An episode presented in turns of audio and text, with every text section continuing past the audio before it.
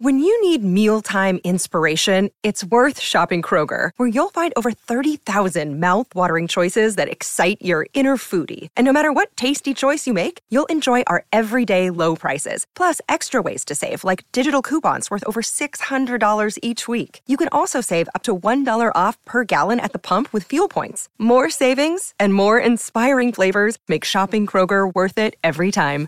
Kroger, fresh for everyone. Fuel restrictions apply. Fuoco e fiamme sul fronte orientale. Sentite come questo termine suona antico ed è eppure tremendamente attuale.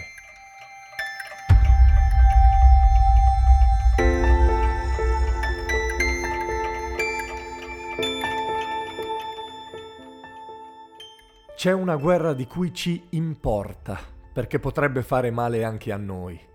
Nelle ultime 72 ore ci sono stati bombardamenti anche in Siria, Yemen, Somalia, per non parlare di quelli a cui abbiamo assistito senza porci troppi problemi negli ultimi anni.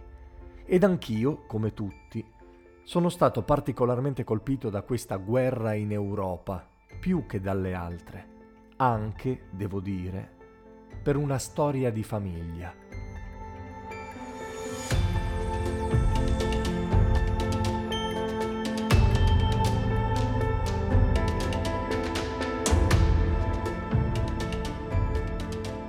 Mio nonno raccontava poco e malvolentieri della campagna di Russia. Ogni tanto sputava fuori a stento qualche nome che sento oggi ripetere al telegiornale, mentre scorrono immagini di esplosioni e carri armati. E mi fa impressione. Sono le stesse zone, la stessa terra, lo stesso fiume, dove hanno mandato mio nonno quando aveva 19 anni, insieme ad altri 230.000 ragazzi più di 114.000 non tornarono più a casa e anche fra gli oltre 84.000 dispersi poco più di 10.000 si salvarono. Mio nonno fu tra i fortunati, altrimenti col cazzo che ero qui a fare un podcast. Quella volta gli invasori eravamo noi e l'Ucraina era ancora Unione Sovietica. Mio nonno stava nella divisione cunense, accanto alla Giulia e alla Tridentina, quella del sergente nella neve di Rigoni Sterna, della battaglia di Nikolaevka. Alpini che dovevano andare nel Caucaso e poi si sono ritrovati in pianura, impreparati e mal equipaggiati. Bella guerra è stata. Mio nonno si ricordava solo il freddo, la fame e la tristezza. Non ha sparato un colpo ricordava l'altoparlante dell'Armata Rossa che in italiano tre volte al giorno gracchiava Italiani, ritiratevi, faremo un'offensiva che arriveremo a Berlino.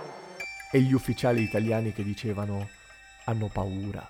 Ricordava che con quell'altoparlante diffondevano canzoni italiane. A mio nonno piaceva cantare, si commuoveva, pensava a casa. L'intento era quello. Poi i russi si sono mossi a tenaglia, hanno stretto il fronte in una sacca e all'improvviso bisognava ritirarsi e farlo in fretta, altrimenti l'armata rossa avrebbe chiuso il cerchio e sarebbero rimasti dentro come tonni in una tonnara. Così si sono messi a camminare, più in fretta possibile, 25 giorni senza quasi fermarsi, con temperature che arrivavano a meno 30 gradi. Eppure la cosa terribile non era neppure questa. La cosa terribile era quella specie di museo di statue bianche al lato della colonna.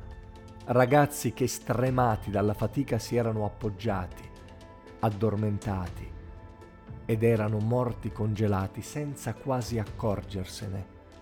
Chi in ginocchio, chi sdraiato, chi appoggiato ad un albero nero. Senza contare quelli che chiedevano aiuto perché non riuscivano più a camminare tu sapevi che aiutarli avrebbe significato condannarti a morte certa. E allora non ci si fermava, li lasciavi lì, a morire.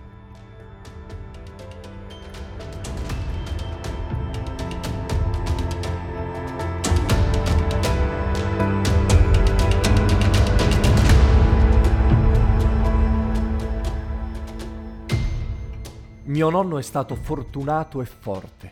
Ha continuato a camminare, ha trovato contadini che lo hanno fatto riposare qualche minuto accanto ad una stufa, in un'isba, gli hanno dato un po' di formaggio da bere. Una donna addirittura gli regalò un colbacco e gli salvò la vita. Lui voleva attraversare un campo per tagliare la strada, lei gesticolando e saltando gli fece capire che era un campo minato. Quando arrivò a Rostov, mi pare, c'erano un sacco di compagnie sbandate, un magazzino preso d'assalto dai soldati che facevano incetta di liquori e zucchero. Qui mio nonno ha trovato un suo amico del suo paese e questo è davvero un miracolo, visto che mio nonno viveva in un paese che oggi conta 79 abitanti. Allora forse qualche centinaio, ma insomma. Questo ragazzo era ubriaco marcio, aveva esagerato con i liquori ed era sdraiato a terra. Mio nonno aveva capito che c'era un treno merci che sarebbe partito di lì a poco e la direzione era quella giusta. Dai, dai, andiamo, gli disse. Ma questo non capiva niente, biascicava, barcollava, faceva resistenza. Allora mio nonno gli ha dato un pugno. sì, sì, proprio un pugno. Lo ha tramortito, se l'è caricato in spalla e l'ha buttato sul treno. Ho questo ricordo di quando ero bambino e andavamo a trovare i parenti. C'era sempre un signore che quando arrivavamo abbracciava mio nonno e piangeva. Era quel ragazzo lì. Insomma, mio nonno è stato un eroe, a suo modo, anche se credo che volesse solo vivere e tornare a casa. Se potessimo capire solo questo, che essere eroi non serve a nessuno, tutto quel che serve è essere vivi e tornare a casa. Non è una morale, eh, che sia chiaro, le morali sono inevitabilmente banali tanto quanto le guerre sono stupide. Questa è solo una storia, come tutte quelle che racconto.